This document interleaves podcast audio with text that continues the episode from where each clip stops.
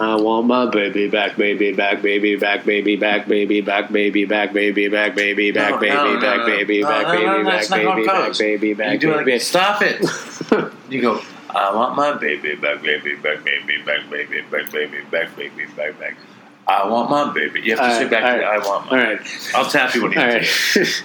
I want my baby back, baby back, baby back, baby back, baby back, baby back, baby back. I want my baby back, baby back, baby back, baby back. Come on, dude, you Can can you, do, do you know the top part? Do you know I the top want my baby back, baby back, baby back, baby back, baby back, baby back, baby back. I my baby. Just do it, man, please. I can't fucking finish it. I'm just keep picturing the hundreds of people listening to this. They're not listening. No, listening. I feel like this would be like a good sleep podcast. We could just do an hour of uh, well, We- I just want to do the part. Just please. All right, all right. Last you time. This do is the last top time. This is the last time I'm going to try. Okay. No, no, no, no, No, no. I'm going to get it. I don't think I can do the top part. I want my baby back, baby back, baby back, baby back, baby back, baby back. I want my baby back, baby back, baby back, baby back, baby back, baby back, baby back, baby back, baby back, baby back, baby back. Barbecue sauce. Barbecue sauce. It's not, yeah. That was good. We that was good enough. That was the best we're getting. We're done. I, I agree with that.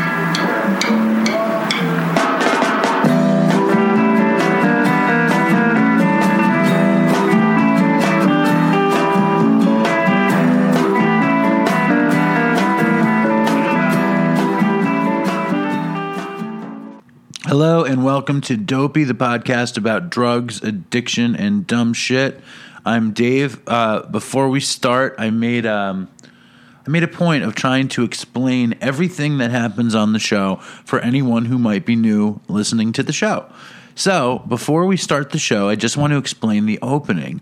That opening was from Dopey episode 39. And if you're unaware, um, the other person's voice on the show, who was terribly trying to sing the I Want My Baby Back was Chris, who was uh, the guy who I started the show with. Uh, it was my good friend, and he died over the summer of uh, overdose, and he relapsed after four years clean. And when we recorded that one, we had just gone to the supermarket on the Lower East Side to buy chocolate bars. And Chris, because he's an idiot, God bless him, bought a chili infused chocolate bar, which made me desperate to do the Chili's commercial. So that's what that was. And uh, here and there, I'm going to sprinkle in little bits of uh, old episodes in the new ones because uh, it means so much to me. And I remember how, how funny me and Chris uh, thought that was, and like it really was. And uh, forever, uh, I will miss him. And um, but the show can't just be missing Chris. I mean, a lot of the show is missing Chris, but uh, it seems like that's the deal with addiction is that your friends die and you have to miss them. So bear with me, folks. Now we're going to call our guest. We have a guest, and I haven't told you the bad news, which is I'm fucking sick. But here we go. As our guest is a guy named Chuk Davis from Bob Forrest Don't Die podcast. Let's see if he answers the phone. Chuk's like the level headed guy on Don't Die. Hey, Yo, Chuk, how are you? I'm doing all right. How are you? I'm good. I was just saying that you're the level headed guy on Don't Die. Yeah, in that group I am. Well, what? It's kind of scary because I'm not in most other groups I hang out in. So in other groups, you're not the level headed guy. Well, no, it's just, you know, it's one of those, it's a comparison thing. You know, it's compared to Bob, compared to Mike. I'm, uh, I hate to say I'm the same one, but that's what people tell me. Well, you're you're very reasonable. You know, you're reasonable. You're you're an, you know you're an easy person to listen to, um, and and you have a, a certain like je ne sais quoi for getting the conversation to flow a little bit, which is something I always Ooh. like. You like that, huh? Right. Now, now my favorite thing about Chuk, my favorite thing about Chuk is like when the don't and I have a lot of questions, Chuk, but I'm just going to set this up in the first place. Uh, when the when the Don't Die podcast uh, came out, you know, crazily enough, as it opened, Bob said that he stole the entire Don't Die format from our stupid little show, Dopey. And Chris was just shocked. He was like, "Oh my god!" You know, we were so excited. But then, as it turns out, Chuk hated Dopey. Correct? Well, yeah, hate is a rough word, but that's you know this is why if I die before Bob, I want him to tell my stories because he makes them better. Okay. I'm not saying that he lies, but you know, it, it, the stories get better when Bob tells them. So I just, you know, I was not a fan. Absolutely, you know, my wife would try to play me. Uh, Amy would try to play me these things, and I was like, not interested. You know, I, I don't want to hear about uh, that. I didn't understand it really, and yeah, I guess you could say strongly disliked. Wow, I didn't realize you disliked it that much. I thought I was just talking shit. So that's the other most important thing, though, is that Chuk's wife, independently of Bob, Don't Die, Dr. Drew, and all this stuff, was a fan of the of Dopey. Correct? That's absolutely true. That's Yeah. insane. I have it. I find it hard to believe that anybody's a fan of Dopey. Even though we have a Uh, bunch of fans, it's fucking weird to me. And so your wife is like, "There's this amazing podcast about drugs, addiction, and dumb shit. It's called Dopey." And she tried to play you bits of our stupid show. and and I've been hearing since I told her I was going to be doing this. I've been hearing facts about you, everything from like praying mantises in your attic to oh, he probably needs to go upstairs. That's where he records. To all these sort of intimate details about you that just kind of freaks me out. She knows that much about you. Yeah, it's it's weird. It's weird that anybody does. But uh, I like, I love that you're, Um, you know, Amy. I'm so happy that Amy's such a fan. That that definitely touches my heart. And uh, and what the Dopey Nation should know is that Chuk is a, a hardcore drug addict in recovery. Correct? This is true. I mean, it used to be something you wouldn't say out loud, or especially when someone was recording. You know, and that the whole thing kind of freaks me out because, you know, it used to be something you just kept on the very down low. But I'm so glad that people are talking about it and that they're not ashamed of it. You know, I don't, I don't brag about it, but it was just like, uh, I like the fact that it's turning because it, it's it's taking too many of our young folks.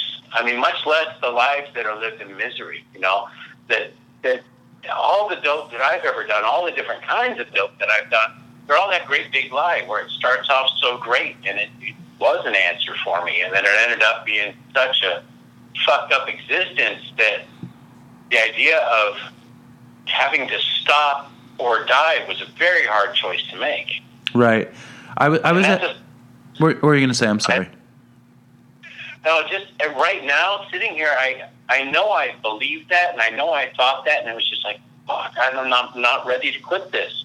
Even though I was throwing up blood, and I couldn't hold down food, and I was I was miserable and broken, and the police were tired of me, and and you know what's really weird is I know we, we talked a few days ago, and I didn't even think what the date was for today, Thursday. Today, January 10th is 20 years since my brother died Oh my god. and and he died as a result of this. It's a weird. In a nutshell, um, do you mind if I tell you? No, please. Um, he was uh, he was sober for a week. I was working with him. I was fairly new in sobriety at that time, and uh, I was working with him for a week. Uh, Well, we were working. We worked together for nine months before he died. But for that week before he was sober, and on that Friday, he said, uh, "I did so good this week that my girlfriend's going to buy me a six pack or whatever I want." And because you know, alcohol isn't a drug, you know, to to some folks. And I go, "All right, just don't get in any trouble," you know.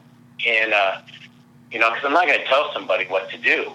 And uh, that next that Sunday was my middle kid's birthday, and he was supposed to be at the birthday party on Sunday on the 10th because it's also my my just turned 23 today. My middle kid Sash is his birthday, and it's like they uh, he got drunk. They ended up going to Mexico because it's not that far from here, you know, and uh, they picked up a bunch of pills and drank a bunch of tequila and smoked a bunch of weed.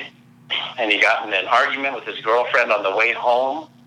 And the guy that was driving the car pulled over to the center divider and let him out on the freeway. And when he was crossing the freeway to try and get off the freeway, he got hit by a car and killed. Oh my god. So it's one of those things where I was like, I when I got the fatality report, I wanted to. It was, I it's sick, but I felt better because he was hit on the, the right side.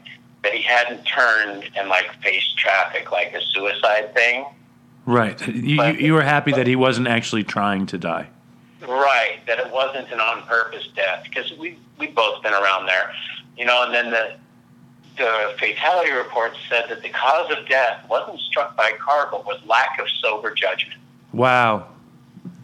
And I was just like, fuck, you know. It was it was harsh, and it's still harsh, you know. But it's just like one of those things where it, it's weird because one of his guitarists used to play guitar all the time, and his acoustic guitar that I that I had at that time that was his, I, I have at the center, and there's a bunch of newly clean junkies that play it every day to help stay clean through music. You know, it's part of what we do therapeutically over there. So it's it's kind of cool, and it's kind of like this big circular thing where Jeff's guitar is is bringing people joy every day now. Um, and uh, you know, I miss the fact he's not here, and it sucks, and it was hard on the family. But I was so glad that I had I had a twelve step family around me that was able to walk me through it. And I know a lot of people don't dig twelve step, and I know it's not for everybody. And there's a lot of other things out there. There's the refuge recovery. There's um, celebrate recovery. There's smart recovery, and there's all sorts of different programs in different churches and synagogues and mosques and all that. So you know, find your own way. But for me, twelve step was the answer. You know, when I got that call that Jeff was gone, I uh, I didn't believe it, and then I wanted to go kill the guy that was driving the car. Right. Um, Was Jeff older brother or younger brother?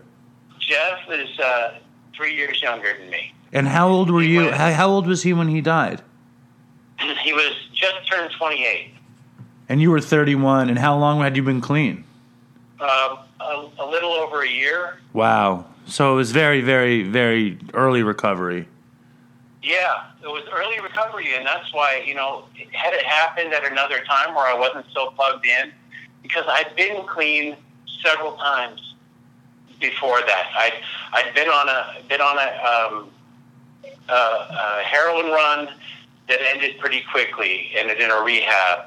Then I went on a an LSD and a whole lot of weed run because I knew where the heroin would go, and then I went on an alcohol only run, and then I I knew I couldn't drink, and then I, you know, there was another sobriety, and then there was uh, a methamphetamine run that that cost me about four of my teeth, and I, I found that speed, I was able to do the most damage on speed, and especially speed with vodka.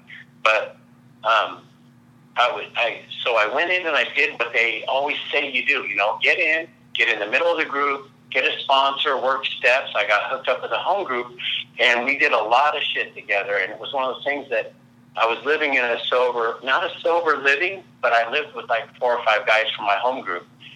And this guy goes, "Listen, man, your your family's going to need you. We're going to drive you over to your mom and dad's house because it's not natural for a for a parent to bury a, a child. Your mom and dad are going to be despondent." And I said, "No, man, you don't know my dad. He's got it. He's a hard he's a hard man, and he'll just he'll breeze through this."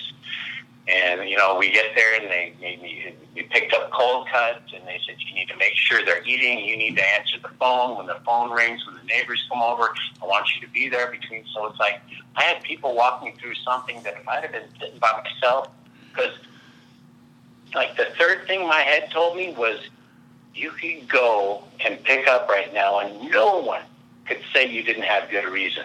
Right. Right. You had the ultimate excuse. Oh, and uh, and my head told me that my my addict thinking was instead of instead of I need to be there for my parents and my sister and the other people that are grieving. My you know my thoughts were about I could get loaded right now and they couldn't say shit. No one could say anything. And you know and the real sick part of it is is the second part of what my head told me is you just pick up a little bit and just use for a little while and then just come back to meetings. But I know I that's never worked. Well, You what know, do you think? What do you think kept you from? Because you said you had a you had a bunch of relapse before this thing happened. you know you had relapsed time and time again. You had gotten a little bit of time. You had been to a, a bunch of different uh, programs. What do you think it was? You had a year clean, and your your little brother, you know, tragically dies, and you don't relapse. What do you think the difference was? I, uh, you know, I, I wish I knew. Um, other than, um, I was kind of. It was a weird. It was a really weird thing. I mean, because he was probably the person I was closest to on the planet. We had our own language, and we did our own. We did music together. We hung out together. We. I mean, we both knew where the bodies were buried for the other guy. You Did you I mean? get high with him? Oh yeah, I got him high for the first time. So there was guilt with that. I mean, it was it was weed. I never did heroin with him. I did a lot of speed with him. Um, we did a lot of cocaine. Um, we we drank a lot. Um, I never never introduced him to a needle because there was something inherently, you know, being as old as I am. I'm I'm born in 1967, so you know, when I was 10, 11 years old, I was seeing my heroes die from that, Right. you know, and excuse me. So it's uh, it's one of those things where I, I said I'm never going to do that. You know, as long as I was smoking heroin or smoking speed or smoking cocaine, it wasn't, Right. you know, it wasn't as bad. But there came a time where that line that, that line came up and I, I crossed it without any hesitation just because you know how it starts out, you know, it's like people go, Marijuana's not a gateway drug. But, you know, when I'm smoking pot there's someone that had some pills. And then I, when I start hanging out with them and that person that had the pills also knew somebody that could get some LSD or someone that could get some cocaine or someone that could get some of this. So it put me in a group of people where, you know, it was okay to do. It wasn't I wasn't the odd man out. As a matter of fact, the more the more I did, the more I was like one of them. And you know, lower companions. The, the twelve step books talk about that. You know, and the, I did. You know, you, you water speaks its own level, and I ended up, you know, going everywhere I said I'd never go. Right. Right. Right. And uh, what was the what was the first time you used a needle? Um, probably 18 or 19 years old. It was after being clean for. It was after being clean again for about a year. I, I picked up a, a, DUI with a hit and run, and I got uh, I got out of jail. I only did 10 days in jail, and I, I, I practically run a school bus. I, I drank a I drank a, um, a fifth of vodka. It was like 11 o'clock in the morning, and I'm driving around, and I tried to run a school bus off the road. Is what they told me that I tried. To. I don't really remember, Right. but I but I totaled the, I totaled the car, and uh, um, the judge said, "You know what? I'm gonna I'm gonna send you to treatment, even though I've been to multiple treatments already." And uh, Well, nobody got hurt. Nobody on the the, the, the bus didn't didn't crash. Nobody died. Right. Were no, no. nobody nobody got hurt. Um, I went across a few front yards, and that's how I totaled the car. Right. uh, I broke the axles, both front and back. I mean, my dad was just like, "How the hell did you do that? How did the car keep going?" It was a it was a station wagon at that. But the uh, I, I went into treatment. When I went into treatment that time, uh, it was a place called ASAP in Buena Park, and I uh, I met some people that were that were telling me, "Hey, man, you're fucking smoking this. You're just stupid. You never really got high." So it was like when I after I was clean a year that time, I actually worked in recovery for a year at that point in 1986. I worked in that hospital for a year. I went 90 days there and then worked there for a year. And then when I got out, it was like, when, when I was done, when I was like, because I, you know, slowly backed away from 12 step and those people and started hanging out with people that were more on the periphery. And then it was like, uh, I had to try it. I had to get what they said I was missing. I mean, because I always felt like I was missing something. What was the first thing you shot? First thing I shot was was heroin. Right. It was black tar. Yeah. It wasn't. We didn't have white heroin here. No, I know. I lived in California forever. Those were they always in those little balloons?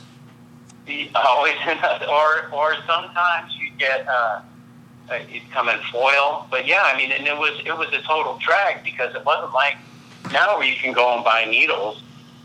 It was it was ten dollars is what I needed to be able to get high on the heroin, and then it was. Um, you know, for twenty, I could get enough to get high now and have some later or tomorrow. But it was six bucks for a rig, Right. Right. and it was just like so it, it quickly went from because when I when I do when I do um, opiates in particular, I'm good doing a whole lot of nothing other than burning my fingers with cigarettes. Right. I mean, it's not a whole lot of. I don't. I don't understand the guys that like have a fully active life when they're using that. Because for me, it was about getting loaded and then just finding a place to nod, you know. And uh, so I found myself in a lot of like weird people's houses, people I didn't know, and being like third or fourth on the on the needle as it's going around Wow. and, and zero zero fear of HIV or hepatitis or anything like that. That wasn't even in my mind. It didn't it didn't take me more than a couple weeks to be just eyes on the prize, you know, and it was all about you know, and it's like I, I ended up uh like I was telling because Amy was like, you know, Dave doesn't drink. You know, it's too bad you never, you know, never shot heroin. I said, no, I, I absolutely did. I absolutely, I, it was a problem. And she goes, uh, how come you didn't tell me? And I said, you, you never asked. So your so your that's- wife your wife discovered that you shot heroin while preparing for dopey. Absolutely. And we've been married for 17 years. We've talked about all sorts of things, and she's always been interested in like the the drug culture and the prison culture and that the weird, the darker side of life, but she's never ventured into it.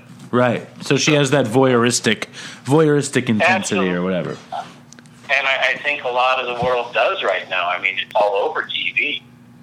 Well, it always was. I remember when I was a kid and I would watch TV, and um, and I, I remember this really well because because I because I would reflect on it after I was a drug addict. That when I would watch a show that had heroin addicts on them.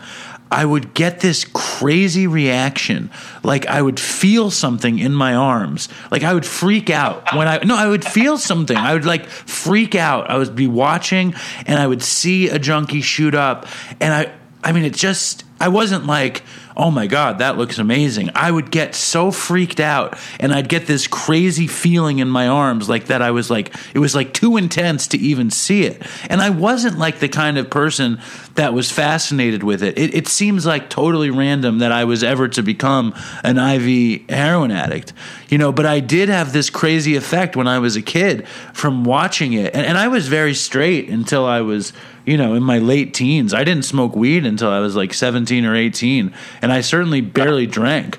You know, it's just so weird the reaction I had to it. But I think it's interesting that Amy is such um, you know, she's so into the into the the, the drug culture and she knows that you're in treatment and she didn't know that you uh, had shot heroin or, or probably No, meth and coke too. Well, you know the well, yeah, methamphetamine and, and cocaine were were good. I didn't like I didn't like shooting the cocaine as much because you had to do it so often. You know, the needles aren't good for very long. Right. When I No, lived I'm- in when I lived in Los Angeles, and I lived in Los Angeles in two thousand one. I think I lived in Los Angeles from maybe two thousand and two to two thousand and eight. And uh, and still, I, I had to buy rigs on the street unless I found uh, a needle exchange thing. Like they weren't selling them when I lived there, and like, Right. and it was so gross. Like I don't even know why it didn't cross my mind that this could be a problem. You know what I mean? Like, but I, I was always buying rigs, and I used the rigs until like they were just so painful and dull. And like, what a crazy phenomenon in California. Do they sell them in the pharmacies now? Yeah, they they do. But like some of like the Walgreens, I think it's either the not, yeah, I think it is the Walgreens like stopped selling um, the packages because they got tired of cleaning up their bathrooms. Right. You know, people buying them and going and using their facilities. They didn't they didn't like what it was what the clientele was bringing in. So I think they stopped just as a as a store rule, but not as anything else. You know, I I mean I I, you say it's dull and, and the painful. The you know, people don't. There's not even matchbooks around like there used to be. It used to be you could go in anywhere and get a matchbook, and I remember. Um, getting a, a rig from a guy and, and him going, man, just go get some matches. Yeah. You know, sharpen it on the back. And I was like, okay, that was a good idea. I mean, the fact that that was a good idea it tells me that you didn't have any good ideas. you know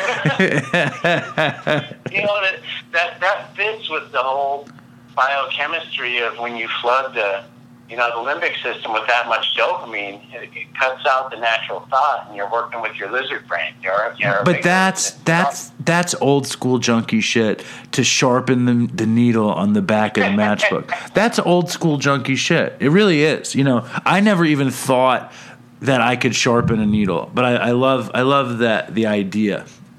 You know, no, I don't I don't know that it worked, but it was something that I went through the uh, you know straightening them straightening them out and and being gentle and thinking I'm putting in the work because I'm a craftsman, and that's half the fun that came with that was having a cigar box full of the shit. You know, I've got my spoon, I've got my little thing of water, I've got this, I've got that, I've got my little cooker, I've got my, you know, and I'm going to sharpen my thing, and I, you know, it, it's crazy because uh, one of the one of the girls I work with showed me how Walgreens or not Walgreens, it's like CVS or somebody now actually has like a, a diabetic kit that looks like a little road case. Right. And it places for several of the syringes, and it's like, why didn't they have that when I was growing up? I remember when I lived out there, I had like gotten some kind of like, it was like almost like a little lunchbox. And I remember like, you know, I, I was probably, I think I was 28 or something like that at the time, or maybe I was older. Let's do the math. It was 2001. I was I was like I don't know. That I was like 17, 18 years ago. How old a man are you? I'm 44, so I was uh, 17. I don't know. What was I? 31, 30, 29. I think I was 29 when I moved to California because I remember uh, turning 30. Um, Math is hard. Um, yeah, especially I'm very sick, Chuk. I hadn't tell the Dopey Nation, but I had a 102 fever today, and uh, and they they extracted my tooth last week, Chuk. They fucking fucked me up, man. They fucked me up. So bear with Did they me. put it to Dan? You know that's funny. When I told when I told Amy that you were sick, she goes, uh, "Is he taking Nyquil? He likes to take Nyquil when he's sick." I'm like, God, stop giving me Dave facts. It's true. I do like it's bad. It's it's bad. like I was going to ask you about that. Like I have 102 fever. I'm coughing. I have a stuffy head. I, I feel like I won't be able to rest, and that's got Nyquil written all over it. And and soon after soon after Chris died, I had uh, I had Bob Forrest on the show, and he was talking about his recovery, you know, and I was like, uh, "So you're saying if you had a cold, you wouldn't do Nyquil?" And he was like, "Absolutely not." And I was like, "I see," but it was like because uh, the audience knows that I do Nyquil or I take Nyquil when I'm when I'm sick, or if I like haven't slept for a long time and I need eight hours because I have a hard time sleeping sometimes. Okay. Well, you know, but th- that's the thing is that it, it's that's what I love about this thing is it's different for everybody in it. You know, when I told them because I've got uh, a bilateral hernia right now. I, this is what people tune in for to hear medical problems from old men. But um, I'm going to have to go in and they're going to cut open my guts and they're going to have to sew a bunch of shit up to keep my intestines in my stomach, right? Uh huh. And and he's like, "Well, are you going to take pain meds?" And I said, "Oh yeah, absolutely." Who said that? Bob. Yeah. You know, and it's like, well, absolutely. And I'm going to do it like I've done with my other surgeries. I'm going to, I'm going to take it as directed. I'm going to write down when I take them. I'm going to, you know, have have my wife hold me accountable. You know, so that you know I don't, you know. And I, I already told I told my doctor a long time ago. If I call you and tell you I, I left the prescription on the bus or that someone stole it or something, it's a lie. I'm trying to get more. And then, of course, Chuk, what happens if you lose the prescription on the bus and you're in crazy pain? what are you going to do then? Yeah, that you know, it, I'm going to try and stay out of the bus. You're going to be like, doctor, it's. I know I told you that if I ever tell you I lost the prescription, I was lying, but I'm really not lying. Like, what happens? Yeah. Well, that worked really good. I, I, I used to offend a lot of people when I was using, and this one guy took offense and and broke my nose pretty good. And I went to the emergency room, and they said, "Okay, yeah, wow, it's it's for sure broken. Here's 45 of the extra strength Vicodins." You know, and they said you're going to have to go see this person. They're going to have to set it. And I said, "Thank you very much." I left, and I was so happy that I got 45 extra strength Vicodin. They were pretty. They had like a beveled edge on top. You know, Uh-huh, yeah. I don't even know if they make them like that anymore, but they were an attractive build, and they worked really well. You take two or three of them, and you're like, derp. And uh, as soon as I got home, my wife at the time, my first wife, goes, "Call them and tell them you left them on the bus, and that you really need more." and they did. They they got me 45 more like right now, and I didn't go back and have it set. I just had it fixed like oh, four or five years ago. That's another old junkie move is to say you left something on the bus. It's like I left my matches, my sharpening kit, and the forty-five beveled Vicodins on the bus. It's like people people don't talk like that anymore, but I, I like it. I, I, how did you meet Bob? Um, it, that's funny. Um, in in ninety, well, it was no, it was, it was when I was living up in L.A.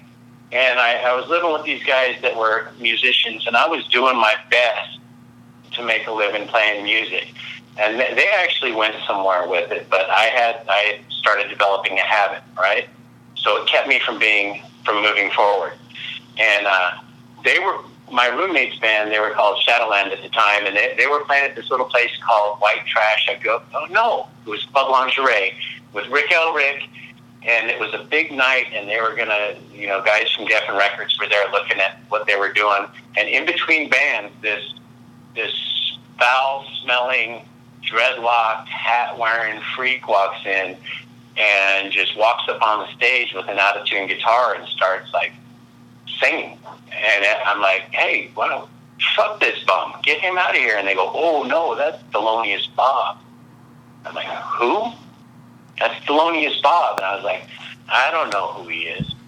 But like, I, I, I ran into him there and then at a couple other places. And we, we weren't really friendly, but we recognized each other as like, hey, what's up? Was Thelonious Monster big at that point, or were they just coming up?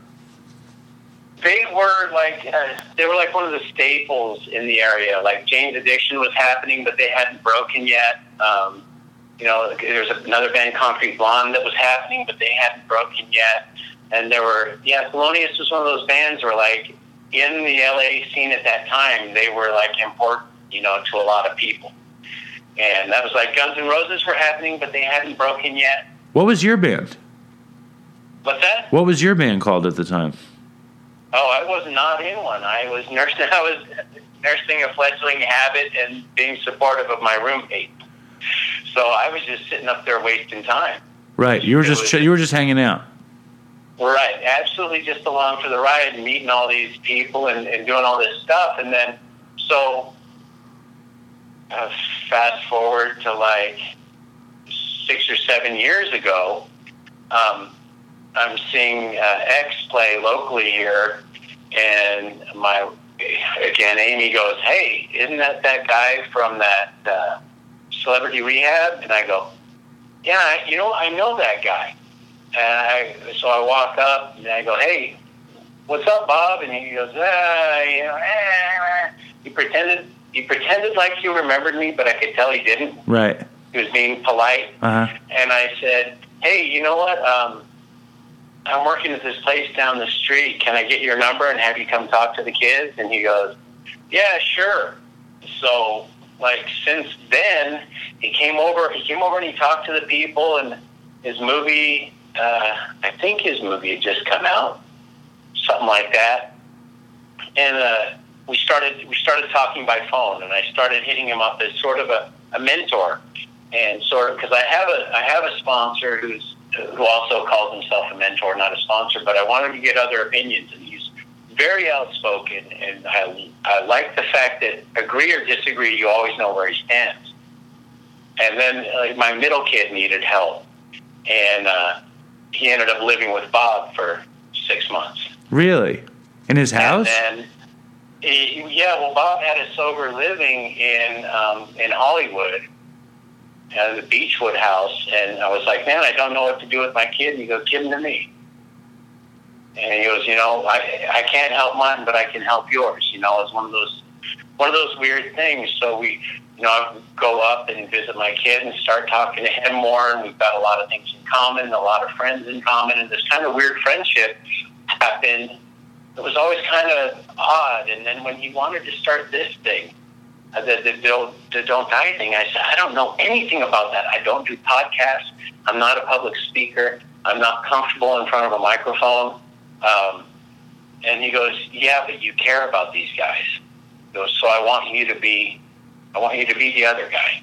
That's how. That's why he picked you. That's all it was. Is that he exactly that? And I think he said that in one of the early ones.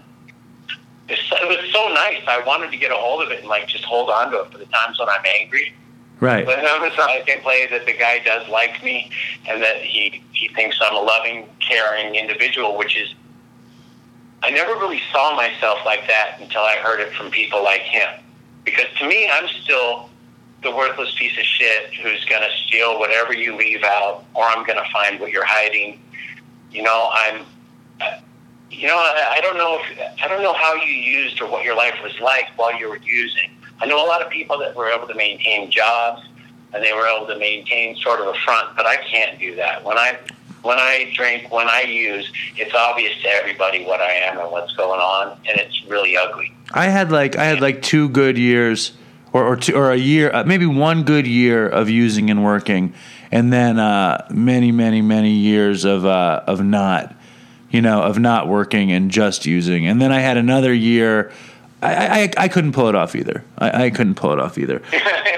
right. But now So when- with with Don't Die though, it's like this this it's it be, it's become a weird sort of annex movement where there's this Don't Die Sacramento and Don't Die Wisconsin. What's the story there? How did that happen? That, well, that's that's Bob's whole thing. That when we started it, he goes, "I want to do this for like what I've done for so many other bands," you know, because he found, you know, John Frusciante for the Chili Peppers. He found um, Josh, you know, their current guitarist. Yeah, yeah. You know, he he finds musicians and elevates them. He goes, "All I want to do is I want to start this thing and have people who are good at it take over." So I said, okay, I, I can do that. I can, I'll, whatever you want me to do, I'll show up. But you never, you know, you never know what you're going to talk about or what's going to be happening on the political landscape that he might want to get into. It, I, for some reason, he thinks I'm a conservative. He believes, and, and he thinks I'm a, a church-going Christian. So anytime he talks about Orange County conservative Christian, He thinks he, he thinks you're going to take it personal. No, and he looks at me and he goes, "Well, you know, you guys down there in Orange County, especially you Christians." And it's just like it's not it's not about what I believe, but I become that that person. So to touch back on that that other thing, when someone that you respect because they've turned their life around and they've been able to help a lot of people says that you're a good person, that was really attractive to me, and I kind of needed that at first because he didn't see me the way I was. The same way my wife never saw me like that. You know, everybody else in my life, when they saw me, I was that guy that, you know, I was just, I'm not welcome in a lot of places, you know, still. Where are you not welcome, Chuk? Oh, I, there's a lot of doors I could knock on where I'm sure that it, it wouldn't be a pleasant memory to see me. And that was a, uh, that was part of my ninth step was, um, which I liked and I didn't like was, okay, for this person, the way you're going to make amends is you're going to stay the fuck out of their life. You're not going to, you're not going to call them. You're not going to go where they go. And you're not going to go to their house because there's nothing you can do that will fix the kind of damage you've done. You can't say you can't just say I was wrong and I won't do it again with something.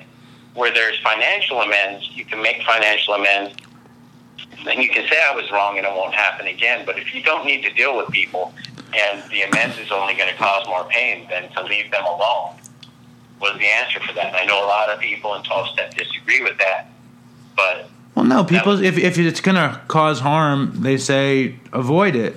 How many you have? How many years clean now? 21. So you really think there are people that wouldn't be happy to reconnect with you or hear from you after 21 years? You know, I, I- maybe maybe that's maybe that's just the way I think it because I'm not I'm not the most optimistic. Yeah, I think you have you have a serious inferiority complex. I think I think you're kind, you're caring. Uh, you, you know you have your shit together. I think you can knock on these doors and they'd be they'd be like Chuk, where you been? And you're you'd be like I, yeah. you know they'd be happy to see you, Chuk. I can't even imagine. I can't imagine. Well, that that's kind of you to say, but you know that was weird because my the one guy who I I I introduced heroin to, who ended up making it a lifelong project. I was the guy I was friends with since I was like five years old, and you know, grew up three. I mean, we were three houses apart on the block, and he died this last year after um, fighting it for a long time. And then Right. he had an he had an overdose that put him into a coma, and uh, at his funeral, you know, there was his a couple of his ex-wives and his sister and some friends and some things people I hadn't seen for a long time. They were welcoming, and because I'm an online pastor, I got elected to to do the talking, and I, I it was it was an odd thing to be hugged by people that I thought just absolutely wanted nothing to do with me ever again because of the kind of shit I caused. And it, you know, it's nice. It's nice to be older and have a different uh, view of things, and it is nice when when those things happen. But there, there's still there are some people that all I did was do drugs with, and I maybe you know hurt them. I used to, I just quit doing. I used to do anger management on Monday night, uh, Wednesday nights. This last yesterday was the last one I'm going to do, and I did that to try and keep my anger in check. And I love it more than anything when people say, "I can't imagine you angry." right. or hurting anybody. I mean, that's like my, that's one of my biggest accomplishments is to not be that guy that takes offense at everything or that hits before he thinks. you Right. know, and- Because I found out that, that, all that was ego. That people weren't thinking about me nearly as much as I wanted them to, and they weren't thinking negative stuff as much as I wanted them to be. And I, you know, had to prove I was as good as them or whatever, and move first on those things. And it's been a last eleven years I've been teaching that class on Wednesday nights, and it'll be interesting to see if old Chuk comes back. I doubt it, but it's not. Well, yeah, that is interesting. I mean, I doubt it too. Uh, how long have you worked in treatment? Um, well, the last six or seven years have been solid. Before that, I got away from it to go do regular work. I was building control panels, electrical control panels for a pollution control company because I just I couldn't be around it or in it or a part of it. And then um, my kid, my older kid, was getting ready to graduate high school, so I wanted to get the GED before him because I was a high school dropout. How, I I don't even know if people drop out of high school anymore. Um, I think they do. I think I think it's the same guys who sharpen their needles and leave their Vicodins on the bus. but I mean, I mean, back then it was just one of those things where that was part of it. This is what we did, you know. And it was like, man, school's a drag, bro. Let's go get a look. And uh, so I went to go get my GED, and I did pretty well on it. And uh, because when I when I went back to school my senior year, I was taking freshman, sophomore, junior, and senior English because I'd never passed. I'm not good at the English Right. right? And I, I wasn't good at a lot of things, so I, I did a couple months and said, "I'm not doing this again this year, guys. I'm stepping out." My junior year, I stepped out to go to Looney Bin. My senior year, I stepped out just because it was too much. And then it was like I said, "Yeah, I want to work in recovery again." And then they had all these requirements where you had to go to school and get a certification. You know, this CAADAC thing is 36 units, and I looked at it like, no way. I, there's no way I can do 12 college courses. And once again, the wife was like, she's a an English major, you know, from a real school, Cal State Fullerton, and it's just like, she goes, you can do this. We'll walk you through it. And it took me a couple years to get through because I could only do one or two classes. It was actually two or three classes a semester, and work full time and take care of the two kids that were growing up. Right. And so it's like it took me a couple years, but then I had started interning and doing that. So it was about 10 years ago that I was doing interning and doing part-time work and doing all the stuff I needed to do to get my credentialing back. And since then, it's been a matter of finding a reputable place or a place that puts the clients first. The place I'm at now, I've been for a couple years, and it's like I don't, I won't badmouth the places I've been, but I have, I have respect for the guy I work for, Mm-hmm. and I know where his heart is, and I've seen him make really bad business decisions because it's in the best interest of the client. Right. I think a rehab that makes bad business decisions is a kind of probably a good rehab. Like that's a good like it's a good uh, telltale. If they're better with with clients and with uh, those kinds of things than making money, it's like they might actually be on the right track. Um, it, it, it was funny because that was Bob. Bob goes, Bob goes, hey man, call Warren, go down and check out his place. And I go, who's Warren? And he goes, man, just you got to trust me on this one.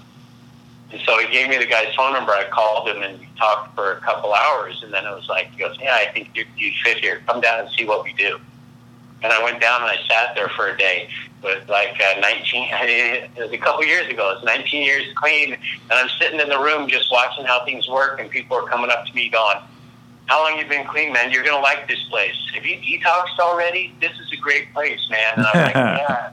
I've, I've been clean for a while. I just don't look as clean as some of the other people, I guess. But the, uh, you know, finding finding a place, and that's been kind of half the mission of what's been happening with Don't Die is to educate people about what makes. Because rehab in and of itself is not a bad idea. Even Dr. Uh, Bob had had a hospital where he helped people get through the shakes, you know, Right. medically get them through that because nothing's worse than kicking in jail, and I did that a bunch of times. You know, but helping people through that and and allowing them a sort of estuary before they go back out in the ocean. You know, a place to kind of grow and get through all the selfish shit of poor me and poor me and learning how to care about other people. You know, and then being able to go back out and do life is a big deal. Well, there's a shitload of people. There's a shitload of people who listen to this show um, who are, you know, chronically relapsing or can't stop using, and uh, and they do not want to go to treatment. You know, a lot of them don't. I mean, like it sounds stupid, but they don't want to be separated from their phone.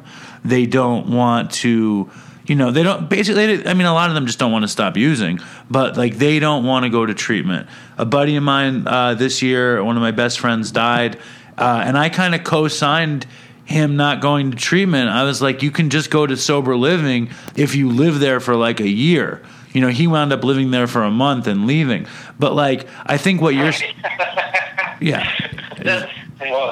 Not all sober livings are great, but go ahead. Sorry. No, but I think like what you're saying in terms of rehab as an, I mean explain that point to somebody who's out there struggling and doesn't want to go to treatment. Why don't you give a a reason for maybe why somebody should go? well, you know, if if the way you're living isn't working, and you're miserable, and you see no way out of it, it, it it's. I feel like you know, I can't help. I can't make anybody do anything they want to do, but we can help them achieve what they want to achieve. You know, to get into a safe place to detox, so you don't die kicking, especially if you're drinking or using benzos to get through the sickness and to be able to have people be supportive, to be able to get some life skills back on track. I mean, I know, like at our place, you know, if you don't have an ID or a driver's license, let's get that going on. If you don't have a GED, let's get that going on. Let's build a resume. Let's learn how to be among people in a safe, small place.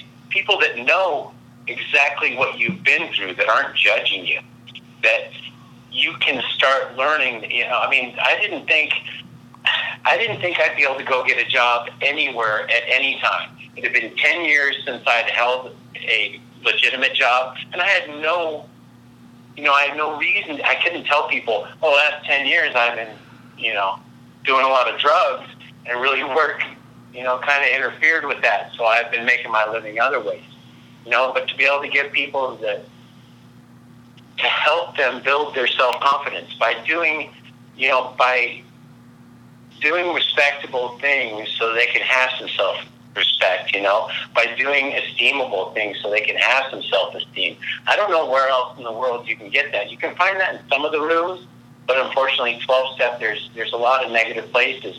You can get bounced out of the wrong one, you know, and get the wrong idea. But to be able to afford yourself that time, and if you're, you know, most people have been to jail for 30, 60, 90 days.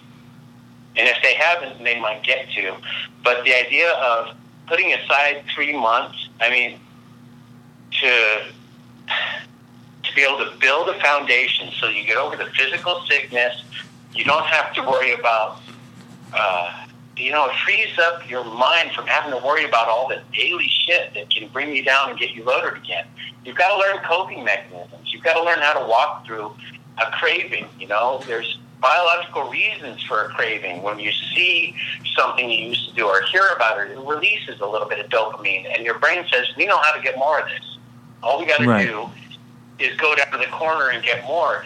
So to be able to learn to walk through those things and to have a supportive community around you, I, if that's what's being provided in the treatment facility where they go, then, uh, you know, that, that bullshit about one in ten or, or 5% of people making it or whatever, there's no reason it can't be. I mean, I was sitting in the. Is it is that a true is that a true statistic though?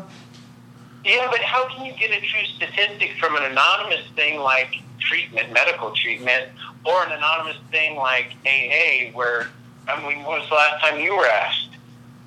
You know, I don't know where they get numbers from, but I think uh, numbers are skewed and people always want to know success rates. I mean, I was sitting in my place with my buddy Dave and my buddy Cesar, and we're uh, August 22nd, August 23rd, and August 24th of 1997. And we did what was in front of us to do. And up to year 19, all three of us were still clean.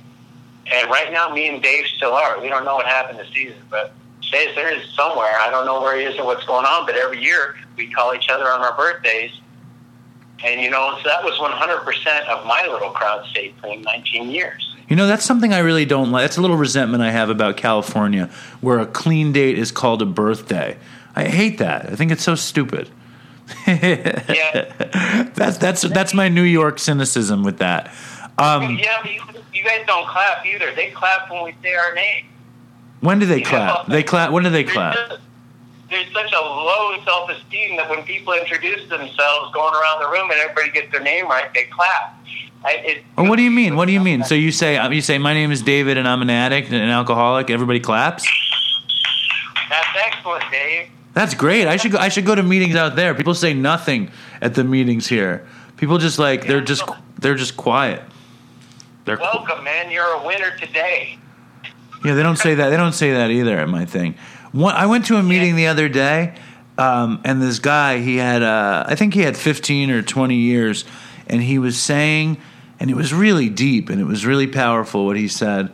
He said uh, how grateful, and this is taking us off the the track, but I just wanted to say it. He said uh, how grateful he was that the substances were there for him when he was a kid because if he didn't have the opportunity to get drunk or high or fucked up, he would have probably killed himself because he was so lonely and so misunderstood. And it was so powerful. I mean, that, I thought it was such a powerful thing to hear in the Yeah. meeting. Uh, that, I mean, that doesn't make sense to you. You didn't feel like, I mean, the first time, um, the- first time I got, I got high, I think was, um, I think it was just, just weed. I mean, I drank before that, and I drank a lot. I started with drinking and, and ended with drinking, but all the other special effects came into play. And I, I remember feeling like God gave me a hug and that life was okay and that things were good and it was a solution. Yeah. No, I totally, I totally, I just the way he said it, it, it was just, it was just powerful. It was very sincere, and like that dude was like a big old guy with a shaved head, and he looked like a very tough guy, and you could just tell, like I don't know, he meant it. It was powerful. Yeah, well, I mean, I don't know. I, I there, I if I thought about it for long enough, I'm sure there are times where that's the string that kept me moving along. When it might have caused all the problems, it still was there. I mean, I, I don't know. I think I'm one of those people that was maladjusted from birth, you know, and that I, I found my my fix, so to speak, in um, in drugs.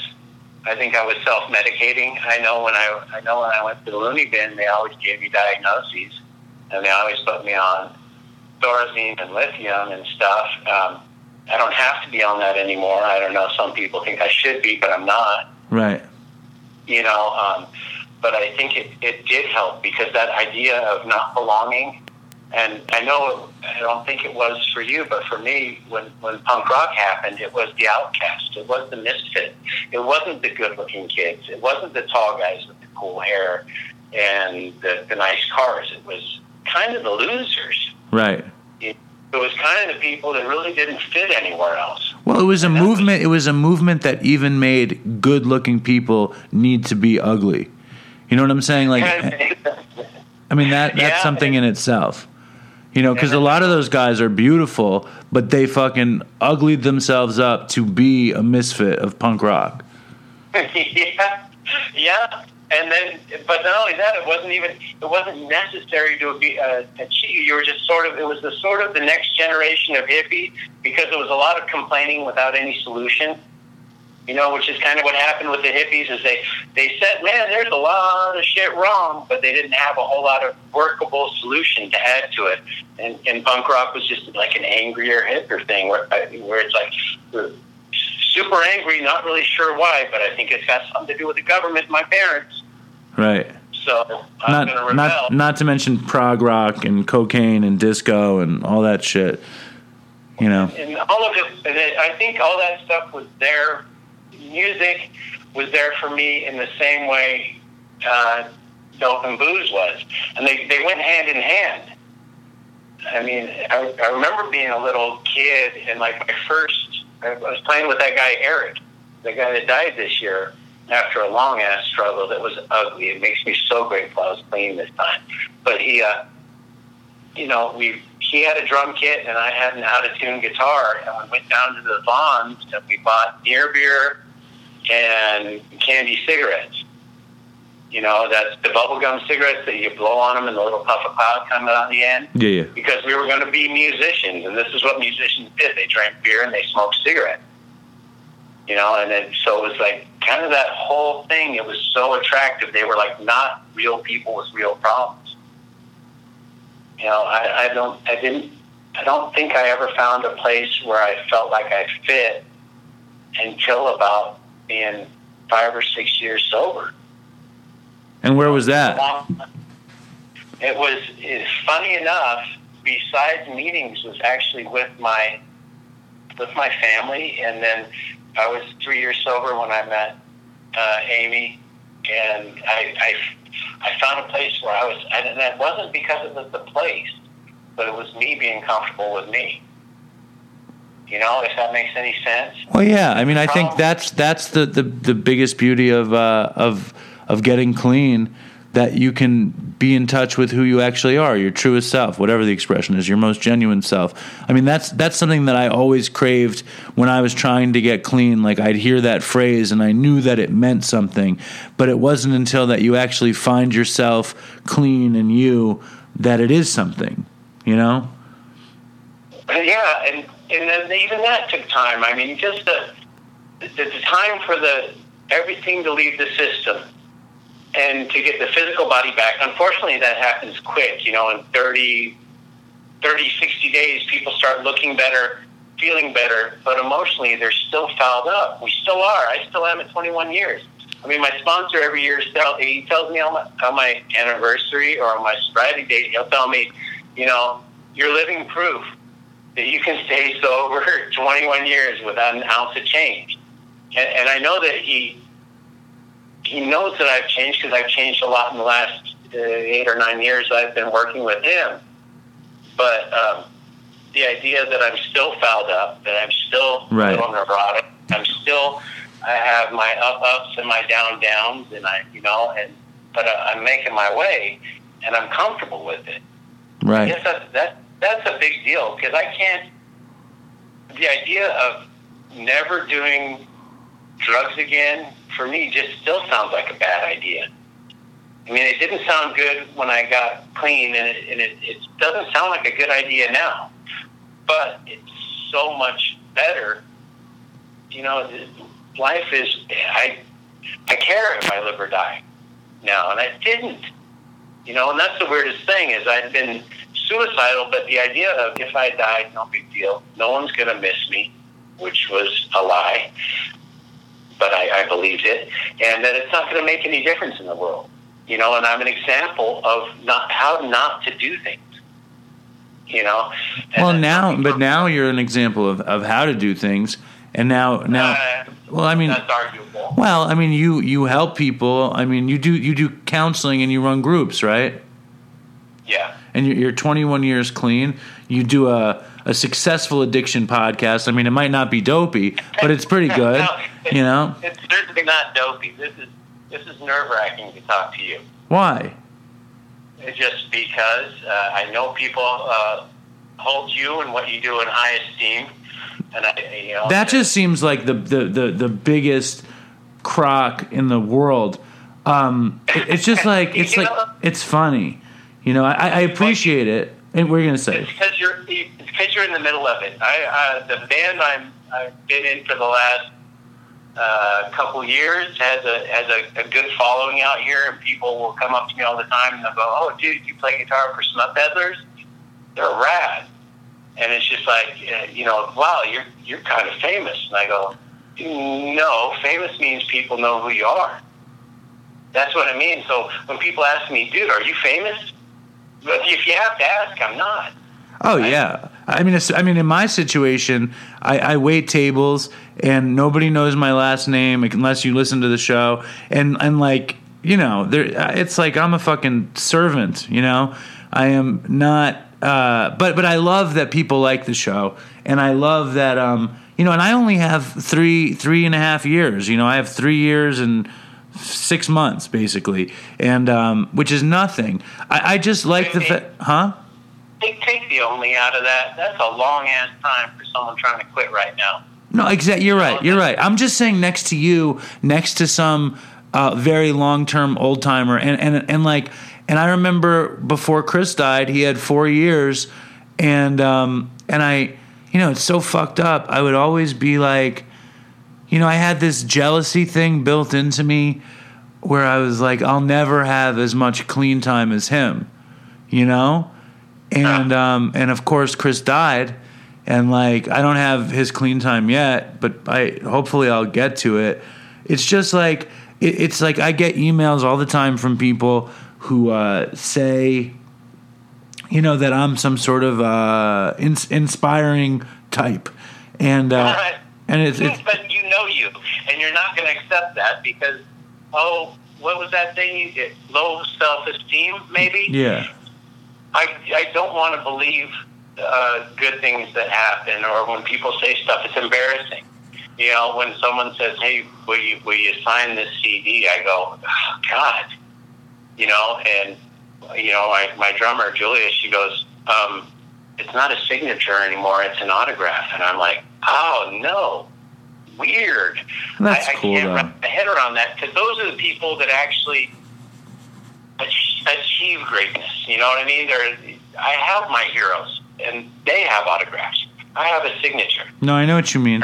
And but one thing that I struggle with is is I can ignore 50 amazing comments and the one person who says that the show sucks shit or I'm an idiot fucks me up beyond belief. You know, it totally will derail me. And then the rest of the Right. audience is like, "You're a pussy, and you have th- thin skin, and you're soft," and and they're right. I am a pussy, and I have thin skin. And but but like, why why should I not take any of the good stuff in and only take the bad stuff? Like that's the question. I think that's probably that may be one of the characteristics of people that end up using like we did. Right. I think I think I think it may be one of those things. There are people that just inherently, whether it's genetically, whether it's environment, or whether it's genetics, nature, nurture, whatever. I I, I don't get into those arguments anymore. I used to all the time because I'd say, you know, my my grandpa was beat to death and, while he was being robbed on a, on a drunken bender. You know, my great grandfather was was blown up. He was working in a dynamite factory, and he was on one of those little hand. Uh, like um, like from the cartoons, you know, on the railroad tracks. Yeah. had those little hands. Yeah. He was moving dynamite from one building to another and got blown up. Probably alcohol related. He drank a lot, and he was one of those things. So I can, like my brother's dead, you know. So it's like I can look at it, and there's like a lineage of this type of behavior. So I, I you know, I'm the genetic predisposition and stuff. I, I don't even argue that anymore. I just know that there are certain things about the people that I, I end up being friends with. And you know, Bob tells me when I tell him those things, I go, "Man, someone was telling me this was really good," and he goes, "Don't listen to it." He goes, "Because if you listen to them, you got to listen to the bad shit too." Right. And whenever there's good shit, there's going to be the opposing. You know, the good shit and the bad shit comes. And he goes, you know, I, when you start hearing the good stuff, it changes who you are. And people don't like you because of who you're going to be. They like you the way you are right now. You know, and it's like, okay, my, my circle of people is, is small, but it's, but it's solid. You know, I've got a, a bunch, of, you know, a dozen people I could call day or night. People that I want to see, not people that I, that I dread having to talk to. You know, Right. it's a it's a different world. But so I don't know where that was going. I rabbit holed that one. Sorry. It's okay. What What do you want? Um, we're gonna be done. Um, what do you want to What do you want to leave the uh, the Dopey Nation with? Is there any kind of message you want to put out there? Is there anything you want to tell Amy secretly on the show, so when she listens to it, she could be like, "I can't believe it." Yeah. Uh, no, man. I, I other than you know her her support and her being who she is and being as honest and as um, forthright about everything as she is has been my example since I met her. You know, when, when I met her, uh, I don't know, real short. I uh, I was I was working at a truck body shop that was right around the corner from her bank, and I couldn't cash my checks there because I didn't have any ID. I was 30 years old and didn't have ID, and and so she would help me at her teller window, and she was just this kind, caring person, and um, and I asked her once if she'd go out, and she goes, you know what, I like guys to have driver's licenses. I have standards, but they're a nice way of telling me no. And I'm a little bit older than she is, but you know, so I, I liked her, and she taught me how to talk to people and to be genuine outside of my AA, my NA, my CMA circles. You know, it's just it's such a cool thing, man. And if you find somebody like that, don't let them go. Stalk them. That's what I did. She accuses me of stalking her. And uh, Well, uh, the it, it's uh, other other than that, man. If you're if you want to stop and you've tried to stop and you can't stop using on your own, get help. I don't I don't care if you if you only commit to a, a ten day detox somewhere or get your name on a list or even if you try Suboxone. I mean I used to be so anti harm reduction, but please, man, people are dying or living lives that are just not worth living and it's such a waste of this time on earth. I'm not sure what happens next. I don't know a lot of people that do know what happens after we're done here on earth, but there is another way. And it, doesn't have to, and it, as miserable as it sounds, it's not. And if you would have told me that when I was new, that I was going to actually enjoy my life someday, I just couldn't go on the way I was going on anymore. I didn't know that it would actually get good. You know, so, you know, don't be afraid to ask for help and get it. because there's so much people, there's so many people out there who are willing to help at any minute. You know, that's totally. I say that all the time. You know, it's like if you guys need help, ask anybody. Ask me. Ask Chuk. Ask Bob. Ask any of these don't die people. Ask anybody in the Dopey Nation with clean time. Everybody who's clean wants to help you because we got help. Right, but if, if you're using and it's fun and it's not killing your life and everything's great, more power to you. Yeah, sure. You know, I don't. I'm not anti-drug or alcohol or anything like that because it's just me. I'm the one in ten that seems to have a problem with it. Yeah.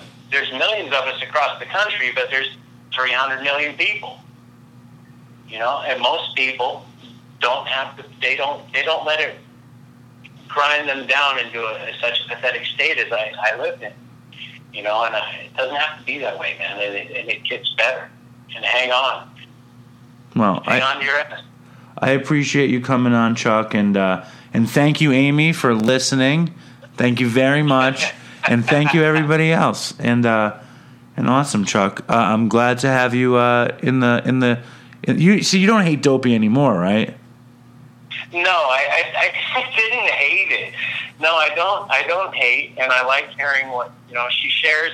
We have kind of different lives. She doesn't like the, a lot of the music I like, and so I kind of have this. We have separate lives that we bring together, and I like what she shares with me about what's going on with you guys. All right, And I cool. know it, it, it busted her up when she was telling me about Chris, and I haven't seen her so emotional about much. Oh yeah, man. It's really it really affected a lot of people, and uh, it's just it was just something you didn't expect. I actually opened the episode with uh, with a little bit of me and Chris singing the Chili's baby back ribs commercial. So uh, so you should listen to the opening if you listen to the episode, and that and that's why Chris was so special, and that's why I think Dopey was so special because we had this innocence, and and you didn't think that even though we were drug addicts that it was going to happen, but it can happen to anybody. Anybody that uses can can potentially die the second they do it. So just I always tell people to be careful. You know, it's it's easier to say be careful than don't use, but just you know ask for help if you can. You know, um, don't don't use alone. If you are using and you can get to a test kit, test that dope or do a test shot. You know, have Narcan around. Watch your buddies, man. Don't just if you're not if you're not ready to get clean, at least don't die until you're ready to. Be safe. Exactly, I agree. It can be. Well, thanks, Bob. I'm, I'm thanks, Bob. Thanks, Chuk. Fuck me. Thank you, Chuk. All I right, appreciate man. it, Thank man. you. All right, man. Very interesting. We didn't talk about anything I thought we'd talk about. Well, what, do you, what did you think we talk about? Guitars, singers. Well, we talked about that. We talked about that earlier. We can talk about that again another time. All right. All right, man. Thanks. good night, man. You too. Bye. Bye. So that was uh, the the very delightful and highly sober Chuk Davis from Bob Forrest Don't Die podcast. And fucking, I'd love to know what you guys think of Chuk. So write us an email, dopeypodcast at gmail.com, and let me know what you think. And I am fucking sick at home. Uh, very ill, not well. And my very dear friend Aurora has decided to come on the show and uh, finish the show. So here she is. What's going on? Hi, Dave. Hey, Hi, Aurora. Dopey Nation. What's going on? Would you describe me as as uh, highly sober as well? I would describe you as my dear friend Aurora. Highly, my highly sober dear friend Aurora. Yes, you're highly sober. I mean, that dude had, uh, I think he had 21 years, but I had a fever during the interview. The Dopey Nation should know how I sacrificed my brain and body for the show. So you're sick? Well, the truth of the story is, and I don't know how much you've kept up with my maladies of the last few weeks, but I uh, I had a bad tooth, and I went to the dentist, and they removed the tooth, right? Which and, I've got I've got one that's ready to blow up, ready to be removed. really, Mm-hmm. well, check. Oh yeah. as they're removing the tooth, you know, and, and I'm going to recap this for the Dopey Nation and for you. The dude, he's this fucking, he's very funny guy. He's like 65 year old bald guy, Dr. Bob, his name is. And he hovers above me and he goes, Yeah, it's no big deal. We'll just take that tooth out in one, two, three. And he takes the pliers, you know, and he jams it in my mouth and he grabs the tooth. And this man is a fit guy. He goes to the gym every day oh. But he's fucking ripping the shit out of my head. He's got his fucking elbow against my chest, and I just hear cracking as he's wrenching the tooth out of my mouth. And then it turns out the tooth was so fucking sick that he only pulled the top piece out, and he, he couldn't get the bottom piece out. So he has to cut into the bone. Okay? And as he's cutting into the bone to remove the bottom piece, what he doesn't know and what I don't know is that he's hit an artery. And oh um, my god. so I will be bleeding for the next few days. And, and it became this gelatinous, something called a liver blood clot, which is like, Sounds like a total hack, Dave. Dr. Bob, how dare you? Yeah. Dr. No, Dr. Bob. No, Sounds like a hack. he's a wonderful should- man. He's a You shouldn't wonderful have hit an artery. Listen, You should go. You should go to an oral surgeon next time. He he was telling me how I should be thanking him that I didn't have to be put under, that he saved me, you know, a thousand bucks or something. But oh fuck that guy. You should go see an oral surgeon. the fucking blood clot in my head was like I don't even it was like the size of my pinky. And my pinky is huge and it's just this gelatinous blood in my mouth. And he had to suck it out and then he had me fucking gauze it up for like a day. And this was last week. And and then I went to work on Sunday and I waited tables and then I started to feel kind of shitty. And, and the fact of the matter was that my my sad little immune system had been compromised by this terrible happening. And, uh, and and as my immune system is trying to guard the hole in my mouth from infection, all the germs in the restaurant in my house came and got me. And uh, and this week I just got a fever and I got fucking sick. Well, I'm sorry you're sick. I've had so much dental work. I've had three teeth extracted, Really? crowns, root canals. So, if anyone from the Dopey Nation would like, you know, any kind of advice, suggestions, uh, emotional support, financial, uh, you know, suggestions on how to handle a lot of dental work, please let me know. Okay, so what when did when when's the last time you had a tooth pulled from your head? Uh, it's been, I think it's been four or five years since I had three extracted. You had them three at once. Yeah. How yeah. did they do it?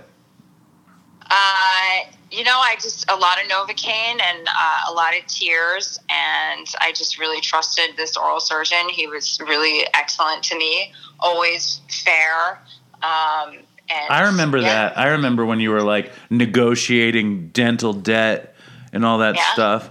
Fucking I paid I paid over twenty two thousand dollars to have those three teeth extracted, implants, bone grafting, and crowns. wow, And implants. I just and I just paid it all off last year. well, that's pretty impressive. That's some sober living right there. You know, oh, this Yeah. guy, I'm I have fucking. to have one more. I have one more that's coming up here. so you got implants where the teeth were? Yeah. You think I uh-huh. should do that too? A hundred percent. I, I think that you know, I think that if you leave those molars empty, that over time, I mean, the molars are there to help like distribute the the weight of biting. So if you don't if you don't have those molars there over time, your teeth can shift around. It's not good for the healthier mouth, and the healthier mouth is super important to your overall health. So I think you should get implants. You don't have to get them. You know, you could wait a year, year and a half because they're expensive, but you should get them. Dr. Bob said he'd, he'd be satisfied if I just had the hole. Dr. Bob, I think is a is a hack. I mean, you know, Aurora, if you met Dr. Bob, you would think he was the most wonderful man. He's just incredibly funny, incredibly sweet guy. Um, I've I've I've met. You know, I've had a lot of dental work. I've gone to a lot of dentists. I've been. Um, I've had some really shitty treatment. I've been taken advantage of, um, and I've had some great, great dental work and some great doctors. So, um, you know, I don't think there's any reason that anybody very experienced should have hit an artery. Do I think it happened? Sure, but I and also the fact that he's advising you not to get an implant. I just I don't trust this guy, Dave. all right. Well, Dopey is not the podcast about dental hygiene, hygiene, and and, well, I and- mean, a lot of junkies lose their teeth, so I, this is a, an important PSA. Right, right. Yeah, that's that's totally true. And, and um, it's funny because I, it's been like it's when I get sick, all it does is it reminds me of like uh, you know the wreckage of my past. You know, when I get sick, it's like I'm on drugs, you know, or I'm in withdrawal, or like things like nothing is. De- I can't handle anything because I'm sick, you know, and uh, and it all comes rushing back to me every time I get sick. So part of me enjoys it. Like you know that about me. Part of me enjoys the getting sick, like it's nostalgic, but on the other hand, it's like I hate being weak, you know? Yeah. Well, I want you to take care of yourself. I want you to feel better. You are more susceptible in the winter to getting sick, but it seems like you know you're still you're still doing dopey. You're still going to work, so you're getting shit done. Of course, I'm sure you're. I'm sure you're. What what television show are you marathoning at the same time? Well, it's interesting because um I don't know, like what was the last one I marathoned was You know, I don't even know anymore. I'm done. Like I'm done with watching these same shows over and over again. I can't do it anymore. I had started to watch The Wire again as a relaxation thing, and then all of a sudden HBO started running The Sopranos again in this whole sickness thing, so I started looking at both. But then I realized I've just seen these shows too many times. So I, You I know that was my New Year's resolution last year for 2018 was to watch, you know, The Sopranos, and I didn't do it. I can never get past season one. Well, just start at season two then. You, I mean, The Sopranos is worth watching. Um, you should start at season two. Um, the the next thing that happened to me this week was uh, for the first time ever, I got called into jury duty. You know, have you ever done jury duty? Yeah, I did it once in New York. Yeah. What- and did I they- did they? I, I got picked. I was one of the first, like, you know, I was one of the first nine or ten people that they asked questions to, and I got picked for the jury, and I did a three day trial. and and I had a major panic attack during one day of the trial. Um, and it was very upsetting because it was this woman who had said the bus stopped short and she fell and dislocated her shoulder. And the woman was African American and had been on welfare and disability most of her life. And so they were painting her as, you know, trying to get one over on the system. And it just was really sad because, like, you know, she was very elderly and it brought up a lot of issues of race and class. And, um, it was just really sad and she had like given you know one doctor she said it was her right shoulder the other doctor she said it was her left so ultimately like you know they, they she wasn't awarded any money but it, it just felt really shitty and it was just really kind of sad you know, I asked myself out of jury duty. I claimed financial exhaustion. I said that I could. what you did I, yeah, I said I said I couldn't do it. They said it was going to be a month, and I just said I couldn't do it. That my that my family could not afford me not making money for a month. You know, well that's true it is true. Now we're going to jump right into something here. Okay. okay This Okay. is an email. Okay. And it's an interesting, very angry email. Do you want to hear it? sure It is from a guy named what's his name? Patrick. His name is Patrick. He writes, Hey Dave and the Dopey Nation. I'm Patrick from beautiful Bayonne, New Jersey. I'm a long-time listener, and this is my fourth email to the show, and you've never read any of the others, and you're probably not going to read this one. But what the fuck, I'll keep trying. Dave, I hope when you get this that you are in good health, although you did say in last week's episode that you had a tooth pulled. That is some painful shit. You got to take care of yourself, Dave, because that fucking mouth hole of yours is your moneymaker, and I, for one, don't want to hear you all fucking toothless and shit, lisping and slurring through every episode like a fucking retard. Anyway, I love the show, and my sponsor said that I should let you know what's going on in my mind. He says that I'm working a good program and I have just the right combination of serenity mixed with bitterness that keeps it real. I love that guy. Uh, I've never had an actual moment of clarity, and I don't currently reside in a fluffy pink cloud, but hey, I ain't drinking or using, so there you go. I just want to let you know that I think you're doing a great job by yourself ever since Chris checked out. I'm fucking pissed off about that shit, but there's nothing any of us can do, and I'd rather talk about some other real shit that bothers me. And now, now, now like that douchebag Joe Schrank, and that's the guy who came on a few weeks ago.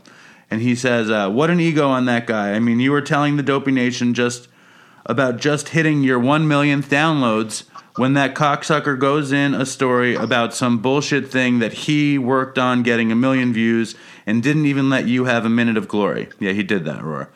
Um, you know we hit the million downloads, right? Yeah, yeah. Whose show did he think he was on? And for fuck's sake, what kind of program is he working when he couldn't say enough bad things about those businesses that he started? Look here, Joe Stank. uh, when you get pushed out three times from your own companies, maybe the fucking problem is you.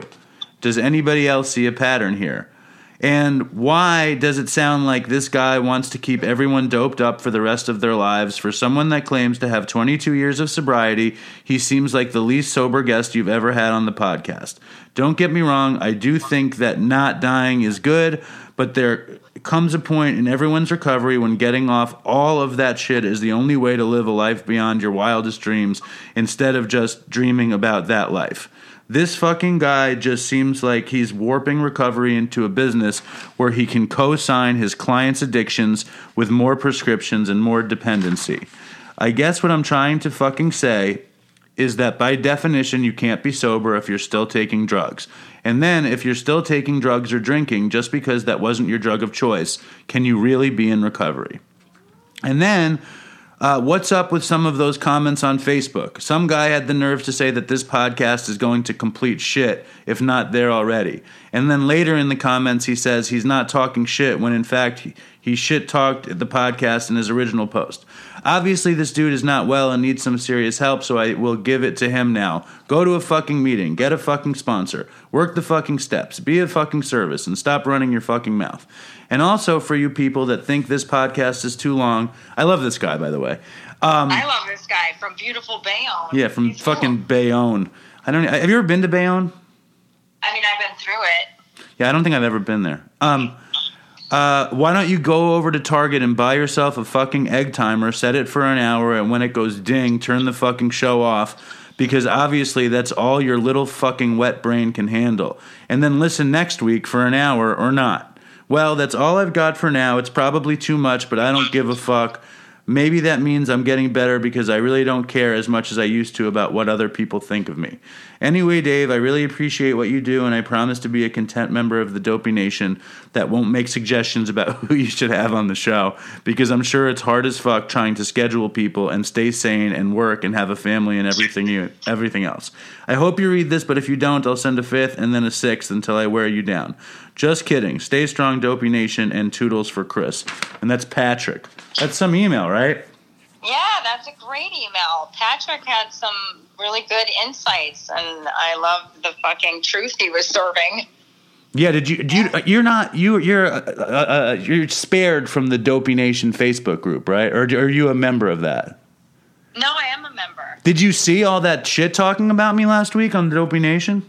I knew I knew it was going to drive you insane. I saw it. I was like, oh god, Dave's going to go insane. Oh my god! Yeah. I went. I went berserk.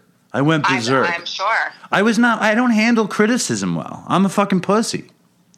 you are a pussy. I don't even think you should have acknowledged it. Makes you look like a pussy. Acknowledge it where? Here now?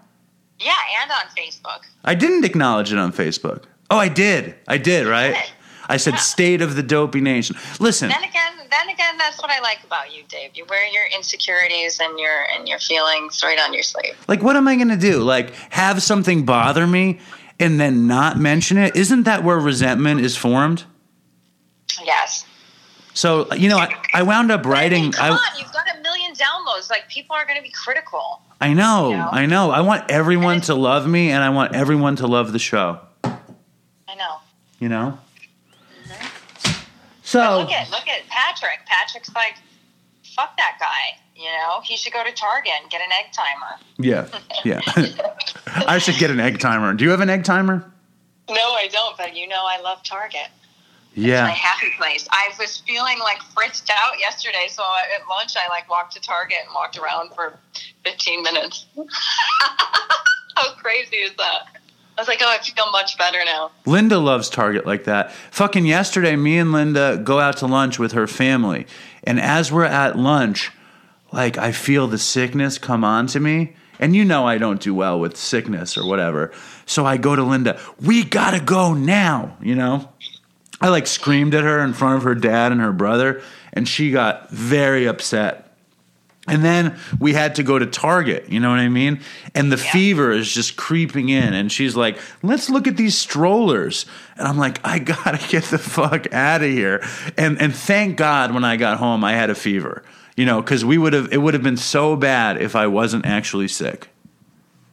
Good. Now Good. I'm glad you were actually sick to get out of Target. I mean, I set a timer sometimes when I go to Target. Otherwise, and sometimes I just am like, fuck it. If you want to spend 90 minutes looking at moisturizer and, and pajamas, go for it. Yeah, I mean, I like Target because they have. I mean, and, and maybe Target should sponsor the show. But the greatest thing about spon- about Target is they have everything over there. If you need it, they got it. They got socks, they got light bulbs, they got cat litter. This episode is brought to you by Target. And I also I like, like that. what? I like that Patrick said that he loved his sponsor. I think that's nice. How's your sponsor? She's great. I, I mean, that's what I was thinking. I love my sponsor so much, and I once heard this speaker tape and this this old timer say like, "If you don't love your sponsor, get a new one." Well, yeah, that's true though. You know who I just spoke to? Who? Uh, my dad. And my dad, my dad says uh, he sends you uh, hugs and kisses, and he hopes Right. that you don't say you know too much on the show. I'm doing my best, Alan. It's all I can do. Are you thinking about the you knows? no, not until this moment. Yeah, that's funny. Um, so, what the Dopey Nation doesn't know is that my dear friend Aurora recently traveled far east to Japan for I Christmas. for Christmas and New Year's. Yes, I did. And you worked there too, right? I was there in 2011 for work. Yes. So this is my second trip to Japan. And And uh, I love it. I love traveling there. It's beautiful. I love the culture. I love the people. I love the food, the history, the cities, um, the mountains. Uh, yeah, I went to Tokyo, Takayama. Uh, I went to Kyoto and Osaka and Kamagawa. wow. And yeah, I went to a lot of temples and onsens. It was beautiful. I can't wait to go back again. You know, I always get we always get dinner from a place in, in town called Onsen. What is Onsen? It's a province in Japan. No, an onsen is uh, is an like there's a lot of hot springs in Japan, and so an onsen is like a indoor and outdoor um, hot spring where you soak, where you're you are you're separated, men and women for the most part.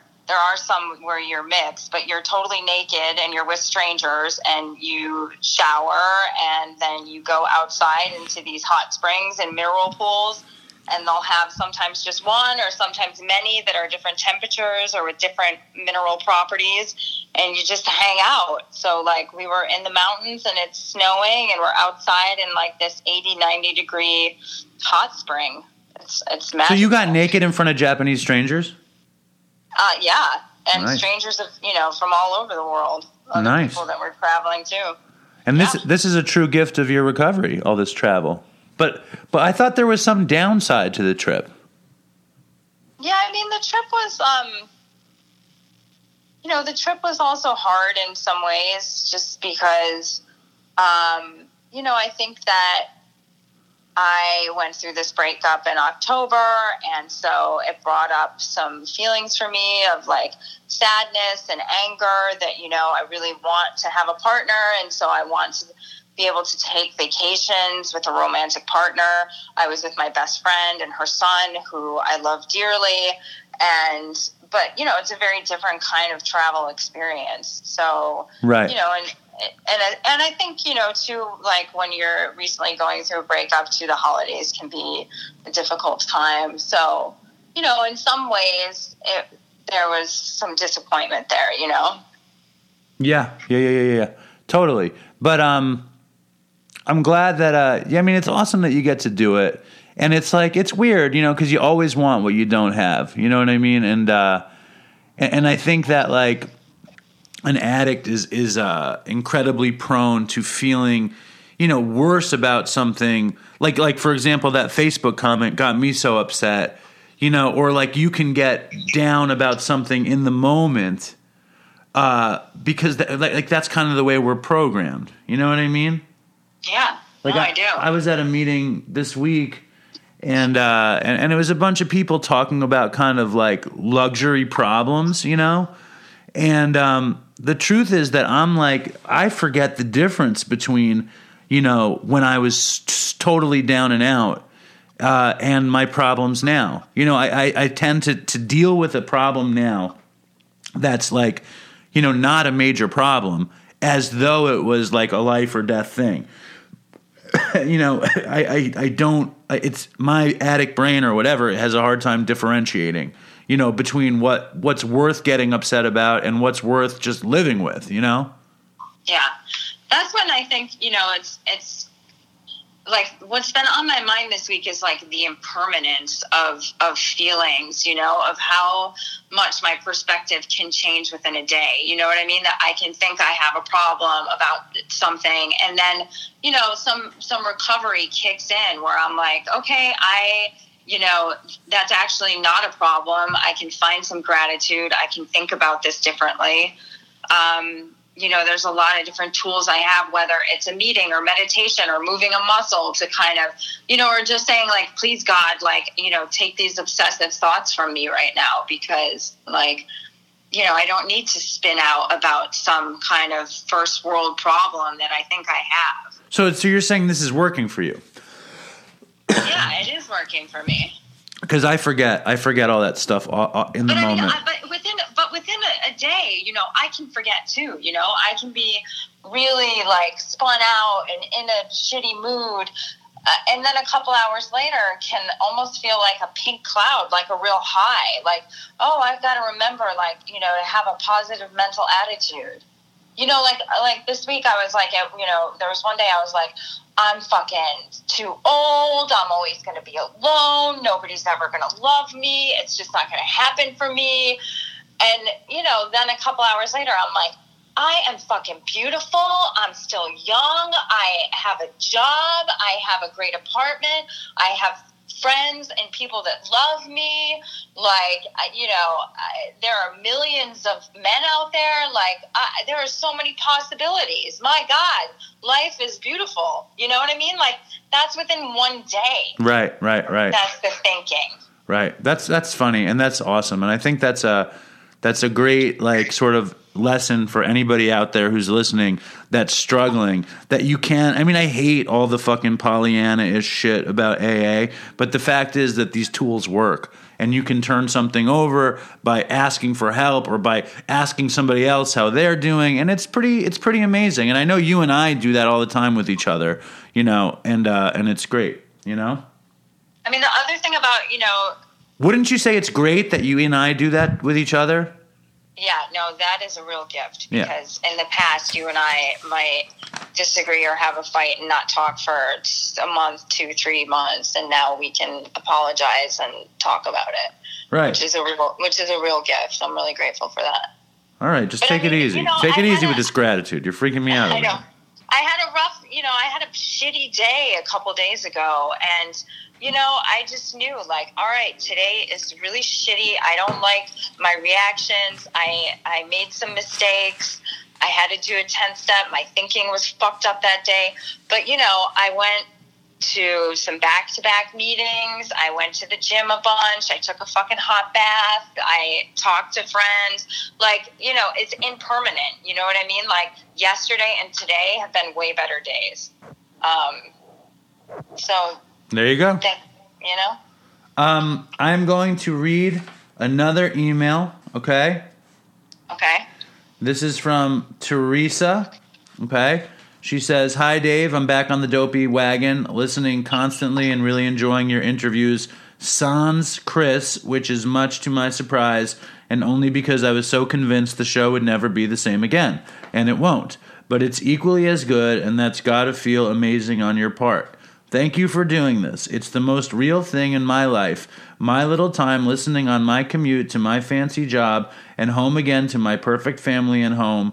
Not that I don't absolutely adore my life now. Hearing the stories, it scratches the itch to live free and do whatever the fuck I want. The craving to visit the ex lover that is my drugs, and the secretly getting away with it, like you spoke about with Chris. Thanks for bringing your impeccable comic timing. This this lady is really nice and your genius conversational skills to the dark ass shit that is so fucking real and present uh, in society and yet so unspoken about. Thanks for bringing it to the forefront comfortably and hilariously on this podcast and sending it out in the world. My prayers and love with you and your family. Also, so cool to hear Linda on the show. She's super cool and funny sounding. Stay strong and toodles. Well, you know, thank you, Teresa. Isn't that an amazing email? That's really nice, Dave. I'm sure that was a good counter to that other shitty email you got. Yeah, I mean, it's like I'm incredibly grateful to do the show. I think a, a weird thing about the show is like, you know, like it's not as like debaucherous as it was you know and it's like i sometimes forget to pump it up with the dopey stories you know like i don't i think this episode is going to definitely be on the recovery side of dopey but um but i don't know you know it is what it is you know what i mean you got any debaucherous story you want to tell before you go Well, sure. I'll tell this one story about this. Uh, I went to this wedding in Marin County outside of San Francisco. And that was during my like champagne phase when I was like only drinking champagne. and so I went to this good friend's wedding and you know it started during the during the day and I started drinking champagne really early. I don't think I had very much water or any food that day. Um, and you know, cut to like midnight, we're all still partying. I had also been smoking a lot of weed and taking some pills, and I'm in the hot tub, and I can feel myself starting to like pass out, black out. And I'm like, okay, I don't want to die, I don't want to drown, so I'm going to get out of the hot tub. And you know, cut to me waking up the next morning topless with a fucking complete stranger. Um, door open. You know, I'm in like a, a house that like everyone from the wedding party is staying at. I have no recollection of like how I got into the hot tub. Who's this guy next to me? How you know I'm half naked. And come to find out, like I had been passed out with my top off. That like everyone from the party had seen me. You know, it was just fucking humiliating. So I, this guy was going down um, the hill from Stinson Beach back into San Fran and gave me a ride that morning.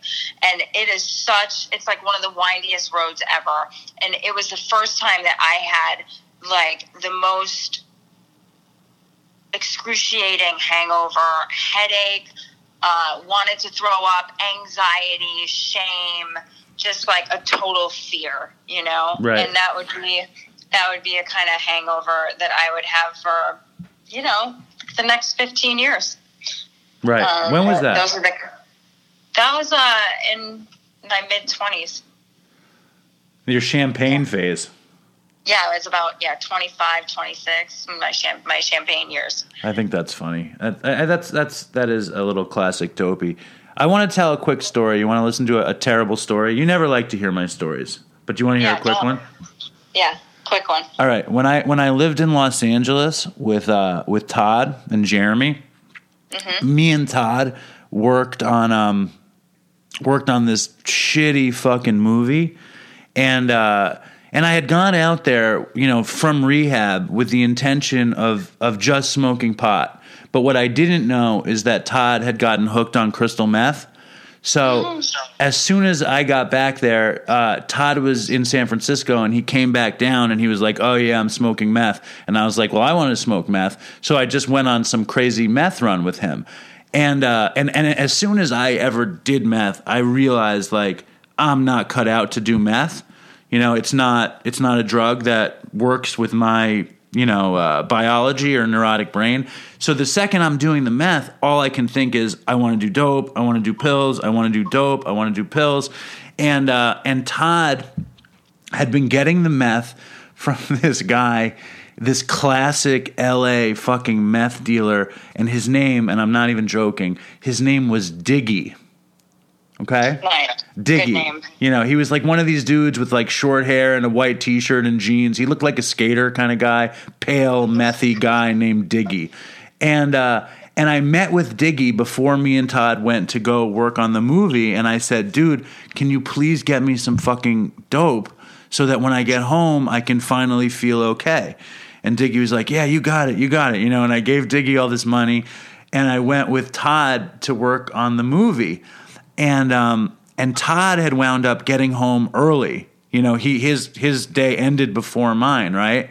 And uh, and I go home, and Todd and Diggy are there, and it turned out that fucking Todd had gotten the dope from Diggy uh, to protect me from the heroin, and Todd had taken the heroin and done it. And uh, and I got so fucking angry at him. I, I remember I lost my fucking. You can imagine. I lost my mind, and uh, and Todd was like, "I'm just trying to protect you." And meanwhile, he had gotten my heroin from from Dickie. Oh. Yeah. So that's a little dopey for all the people who are listening to the show that want some dopey. And and if you are listening to the show and you want some dopey, why not send in a perfectly length dopey voicemail? And I think a perfect dopey voicemail is fucking 5 minutes. 5 to 7 minutes. I never talk for fucking 10 minutes straight on the show. Don't send in long voicemails. Send in short voicemails. Don't you think? Rora? Dave, you know what I was thinking about this week? Remember when you used to like we used to like give away free gum in Union Square? Like that was like your job for a while. You'd like be giving shit away everywhere, and we'd get off the train and you'd be screaming like, "Get it, one and all!" Like you just be screaming crazy shit at strangers, and we would always be like giving away free crap. Yeah, that was when they lost. Like they launched icebreakers, and we were giving away icebreaker gum. We'd be like, "Get your icebreakers here! Get your icebreakers!" Yeah, we did that all the time. I remember I, I took we would we would have like huge bags of thousands of sticks of gum, and I remember we would go up to Nat Sherman and trade the gum for cigarettes. do you remember that? Yes, yes. Yeah, that's funny. So, what do you think? Do you think? I want to ask your opinion about this. You don't listen to many podcasts, do you? No, not really. and and you don't listen to much dopey but don't you think that a voicemail that's longer than six minutes is too long Yeah, I do agree with that. as somebody in production Yeah, I think I think that five, six minutes. I mean, uh, if it's a dopey story and it's a good dopey story, maybe a little bit longer. But yeah, keep it keep it short and sweet. Keep it concise. and, and keep it funny you know and and all you have to do is record it on the voice memo feature on your phone and send it to dopeypodcast at gmail.com uh, follow us on instagram and reddit and facebook and all this stuff. Fucking dopey nation fan group is obviously running wild and you know i'm trying not to look too much at it so i can be uh, spared you know of my neuroses you know? But I think uh, Dopey Nation is hanging in there. I think uh, you know it seems like the podcast is uh, is helping a lot of people out, and uh, and I appreciate that, and I appreciate everybody that listens. I think it's awesome. Makes me happy. Well, thanks for having me on again. I, I enjoyed it. I had fun, and I I think you're doing great work, Dave. Would you say I was I doing? listening, and I've been listening to more dopies. I listened to some on the plane to Japan. Would you say I was doing God's work? No, You, you wouldn't say I was operating with God's will in mind, doing the Lord's work. pump the brakes, Dave. All right. Um, Maybe on the maybe on the two millionth download, you'll be doing Right. more of God's work. That's when I'll be doing God's work when I get 2 million downloads. Did you see this movie? You know what I started watching is this fucking HBO or Amazon Prime Homecoming. Have you seen that? I haven't. I started watching it, but I turned it off. I I, I don't know. I hate Julia Roberts and I don't care about the military. And it's all like noir but it's it's snappy at least. Yeah, I heard it was good. I like the director. All right, listen. I have to go back to work. All right, well you did um, you did you did the Lord's work here. You you really worked in, on God's behalf and coming on the show. So thank you for following God's will and coming into the show. Thanks, Dave. All right, take care. Thanks. Dopey Nation. Okay, bye. Bye. So that was that was my very old and dear, especially old and dear friend Aurora, who is a total shining example of recovery. Love it when Aurora comes on the show, and she even gave us a little bit of a, a little dopey, little champagne dopey. Um, Want to thank Chuk from Don't Die for uh, telling a, a bunch of his story and uh, being the sensible member of the Don't Die team. And I want to thank Patrick from Bayonne for for really bringing the the, the hammer down on the shenanigans uh, arriving uh, around Dopey. Fucking hardcore, Patrick. And then Teresa, also, thank you. And um, even though I talked so much shit about long voicemails, uh, I have a long voicemail from uh, original Dopey Nation member Drew. And Drew actually uh, was one to tell me that I'm very thin skinned and soft. And the truth is that Drew is right. So I am, it is a new year, and I am now less thin skinned and harder. I'm sick. I don't give a fuck. This story is pretty amazing. And it's the first time Drew uh, copped heroin in Delaware. So stay strong, Dopey Nation, and toodles for our friend Chris, who we will always miss. And uh, stay strong. And here's Drew. Oh, motherfucker, goddamn shit. Yo, what's up, Derpy Nation? It's Drew from Delaware. Uh, been listening to the Dopey podcast for about three years. Been talking on and off with uh, Dave and Chris for most of that time.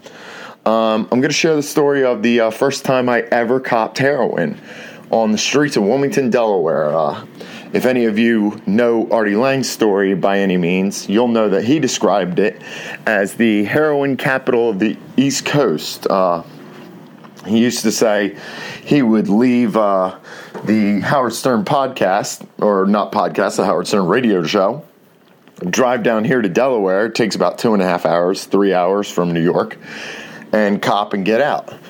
Um, one of the benefits of doing that in Delaware is 13 bag bundles for $25. Now, me personally, I started on Percocet 30s. Um, I used to split one with me and my ex wife. Uh, we were codependent addicts. Um, but like everybody knows, it goes from doing one in between two of us to each of us doing one, and now each of us are doing two, and now it just has lost its mind. Now, uh, it might have been the winter of 2015 or 14. I have $30 in my pocket, and $30 would have gotten me well for about a day on a perk 30. Uh, when I first started buying them, you could buy them for $10 a John. But then they became $15, then 20 and then it went up to one milligram is $1, and that's $30. And I full well knew that uh, from other friends and the wheelings and dealings of Delaware. Uh, I used to be big into selling ecstasy, so everybody would always ask me if I've got perks. Uh, never did. But uh, I knew that I could buy a bundle for $25. So it was uh, it was the winter time. It was early in the morning. I had to be to work at 8 a.m and uh, I worked about an hour and a half away from where I lived. So what I would do is uh, I would be an utter piece of shit, and I would get up at about 5 a.m. I would sneak into my wife's purse. I would take our shared debit card and I would run to the ATM and grab $30 and then sneak back in the bedroom and return it not thinking that she would ever check, which she had caught me multiple times. And needless to say, we're not together anymore because she has some sense and I have issues. Um, also, just to state right now, I am over a year clean, so I'm doing well, but this is the story. So it's about 5:30, 6 a.m. in the morning, and any good heroin addict knows Nobody buys their dope late at night. There's no sense in it. You're buying your dope early in the morning to get well to go to work. Uh, a lot of heroin addicts I knew uh, always were just trying to get well for work, uh, getting highs for the weekend. So uh, I never shot up. I was always a snorter. So uh, what I did was I got my thirty dollars, hopped in my Kia, uh, brand new Kia. It was a, I think it was a two thousand. 2000 15 or 16. And uh, I cruise into Wilmington, Delaware. Now, if any of you check the news, uh, in all the cities of the United States, your odds of being shot are higher in per capita in Wilmington, Delaware than anywhere else in the United States. For such a small city, it is an extremely dangerous city. But uh, living in Wilmington my whole life, I know where I belong and where I don't but that also means I know where the heroin is and where it isn't. And it's right where I don't belong. So I go down to this part into Wilmington. They used to call it the bucket. It's uh it's the lowest part of Wilmington on the east side. And uh, I did the same thing uh, all of us great addicts do when you're looking for open air drug markets. I start cruising the streets with my window down. And uh, I'm just slow rolling, smoking a Newport and I'm just waiting for that one dope boy to go, yo! And that's the international sign for pull over what you need. So uh, I go around the block. The guy yells at me, yo! I don't stop right there because I don't know him from a fucking hole in the wall. So uh, I go around the block, go circle a couple blocks, scoping for the cops, seeing if there's lookouts. Now, on the block where they used to sell the dope, it was uh, it was two one way streets, and they would have about three guys in the center, and at the end of these one way streets, they'd have one guy posted up. So uh, they had pretty good lookouts just in case uh, the police roll through. Um, and this part of Wilmington, had anybody even seen me, they'd have pulled me over immediately. I'm in a brand new car. I'm in a dress shirt with a vest and a tie. Uh, uh, I worked. Uh, I worked an office job, and uh, anyway, so come around the block, and I pull up to where these three dope boys are standing, and I roll down my window a little bit. At the stop sign, a guy comes up to me. He's like, "Yo, yo, what you need? What you need?" And I'm like, uh, "I'm looking for bundles." He was like, "What you got?" I was like, "Well, that's not how shit works. What I got, I'm to tell you fifty dollars. You're to tell me a bundle's fifty dollars." I asked him how much you need for a bundle. Well, he goes, "It's twenty five bucks." I'm like, "All right." So I take the money and I put it in my hand, and he yells at me in the scariest fucking voice I've ever heard. The fuck's wrong with you, motherfucker? Don't you know where the fuck you're at? And I was like, oh fuck, am I about to die? He's like, you got no fucking sense coming down here doing that dumb shit, do you? Who the fuck do you think you are? And it scared me. And I was like, uh, I started apologizing to this guy. I'm like, I'm sorry. Uh, I thought you were selling. I don't know that. Uh, I'm sorry. I'll leave. I'll leave. He's like, the fuck you gonna leave for? You want your dope or not? I'm like, uh, yeah, I, I definitely want my dope. Uh, so I go to hand him money. He snatches the money out of my hand like he was trying to take my fingers with it. And uh, he goes, You're lucky, motherfucker, that you found me. And these other motherfuckers, you wouldn't have got shit. And I'm like, Oh, I didn't know. He's like, Yo, I'm about to drop you some knowledge. And this is something you better pay attention to. You never give your cash for first before you get your shit. You want to get your fucking shit took? You just gonna leave your brand new car here as you chase somebody for twenty five dollars over a bundle of dope that we paid ten for? I'm like, nah. He was like, you need to have some motherfucking sense, boy. You don't know where the fuck you are. I'm a trustworthy individual. I want you to come back to me. I ain't gonna jack you. But I just want you to know, you never give your cash up again without getting your shit first. And uh, yeah, he, he gave me my bundle. I gave him his 25 bucks. I was on my way. Uh, I, I always do this thing where I like rub my hands together. I get all excited, just going, oh shit, I'm about to get my high on. And uh, I pulled an Artie Lange move. I uh, I took the bag out of the little. I took my uh, blue ba- paper bag out of the cellophane. Uh, I ripped it in half. I looked at it. It looked like maybe it was a tenth full or something like that. Roll up a tutor, put it in there, and I snorted up, and you get that vinegar, cat pissy taste of dope. You know this is dope. And I was like, I pulled a total, total Artie Lange. I was like, I'm in trouble because normally I would have to do without. If you don't have $60, you're not getting fucked up. But on $25 a day when I'm making 250, this is a habit I can maintain. So, after that, I probably did dope for another two, three years or so. I have about a year clean in some. Uh, me and my wife are no longer together. I decided to destroy that due to a, a dope habit and uh, a couple other indiscretions I'm not too proud of. But now uh, I do NA. I don't follow steps. I don't pray, but I think group therapy is far more important than anybody can believe. You don't got to believe in God. You don't got to do these steps, but you do have to believe in yourself and you do have to want it. And I always tell everybody, what is a what's a success in recovery? Is a success where you die sober? Because if that's success, how do we know anyone's a success until you die? Or success just bettering your quality of life? Is it a relapse and you going, this is a mistake, I don't want this? That's success to me. It's not $30,000 in rehab. It's not repeating 12 steps. It's not crushing yourself into the ground for a mistake. It's realizing mistakes happen and realizing you can come back from this. I believe in all of you. If any of you have any doubts, please reach out. Don't be ashamed to tell somebody you're fucked up. Don't be ashamed just to say, I need help, because people do love you and they don't want you to end up as the statistic. I'll drop a really shitty number on you and then I'll leave you alone. In Vietnam, 68,000 Americans died. That war lasted years.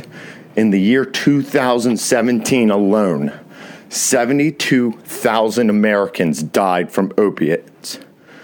That's a scary number. No parent should have to put their kids in the ground, and none of us should put our friends in the ground over a high. Find something out there, tell people you love them, and stay strong, Dopey Nation. I want to take a walk around the world. I wonder would it do me any good? Until I get some money in my pocket, then I guess I'll just have to walk around my neighborhood. But I want to be good so bad. Want to be so good, so bad, so bad. I want to be good so bad. Bad desire's all I ever had. And I want to take a ride up in the sky. Watch this aeroplane just pass me by. And I want to see a Lear jetliner take a dive. Just to show all of these people what it means to be alive. But I want to be good so bad. Want to be so good, so bad, so bad. I want to be good so bad. Bad desire's all I ever had. And my shadow's getting smaller and smaller. And it's time to where I stand. Shadow's getting smaller and smaller.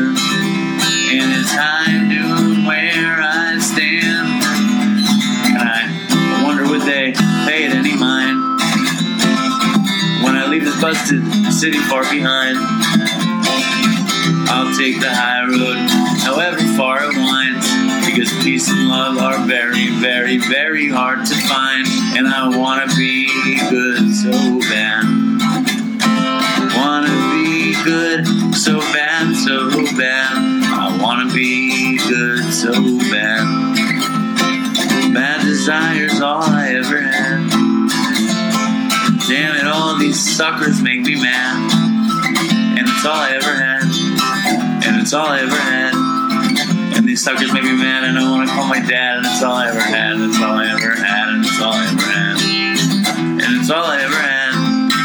And these suckers make me mad, and it's all I ever had, and I wanna call my dad, and it's all I ever had, and it's all I ever had. And it's all I ever had.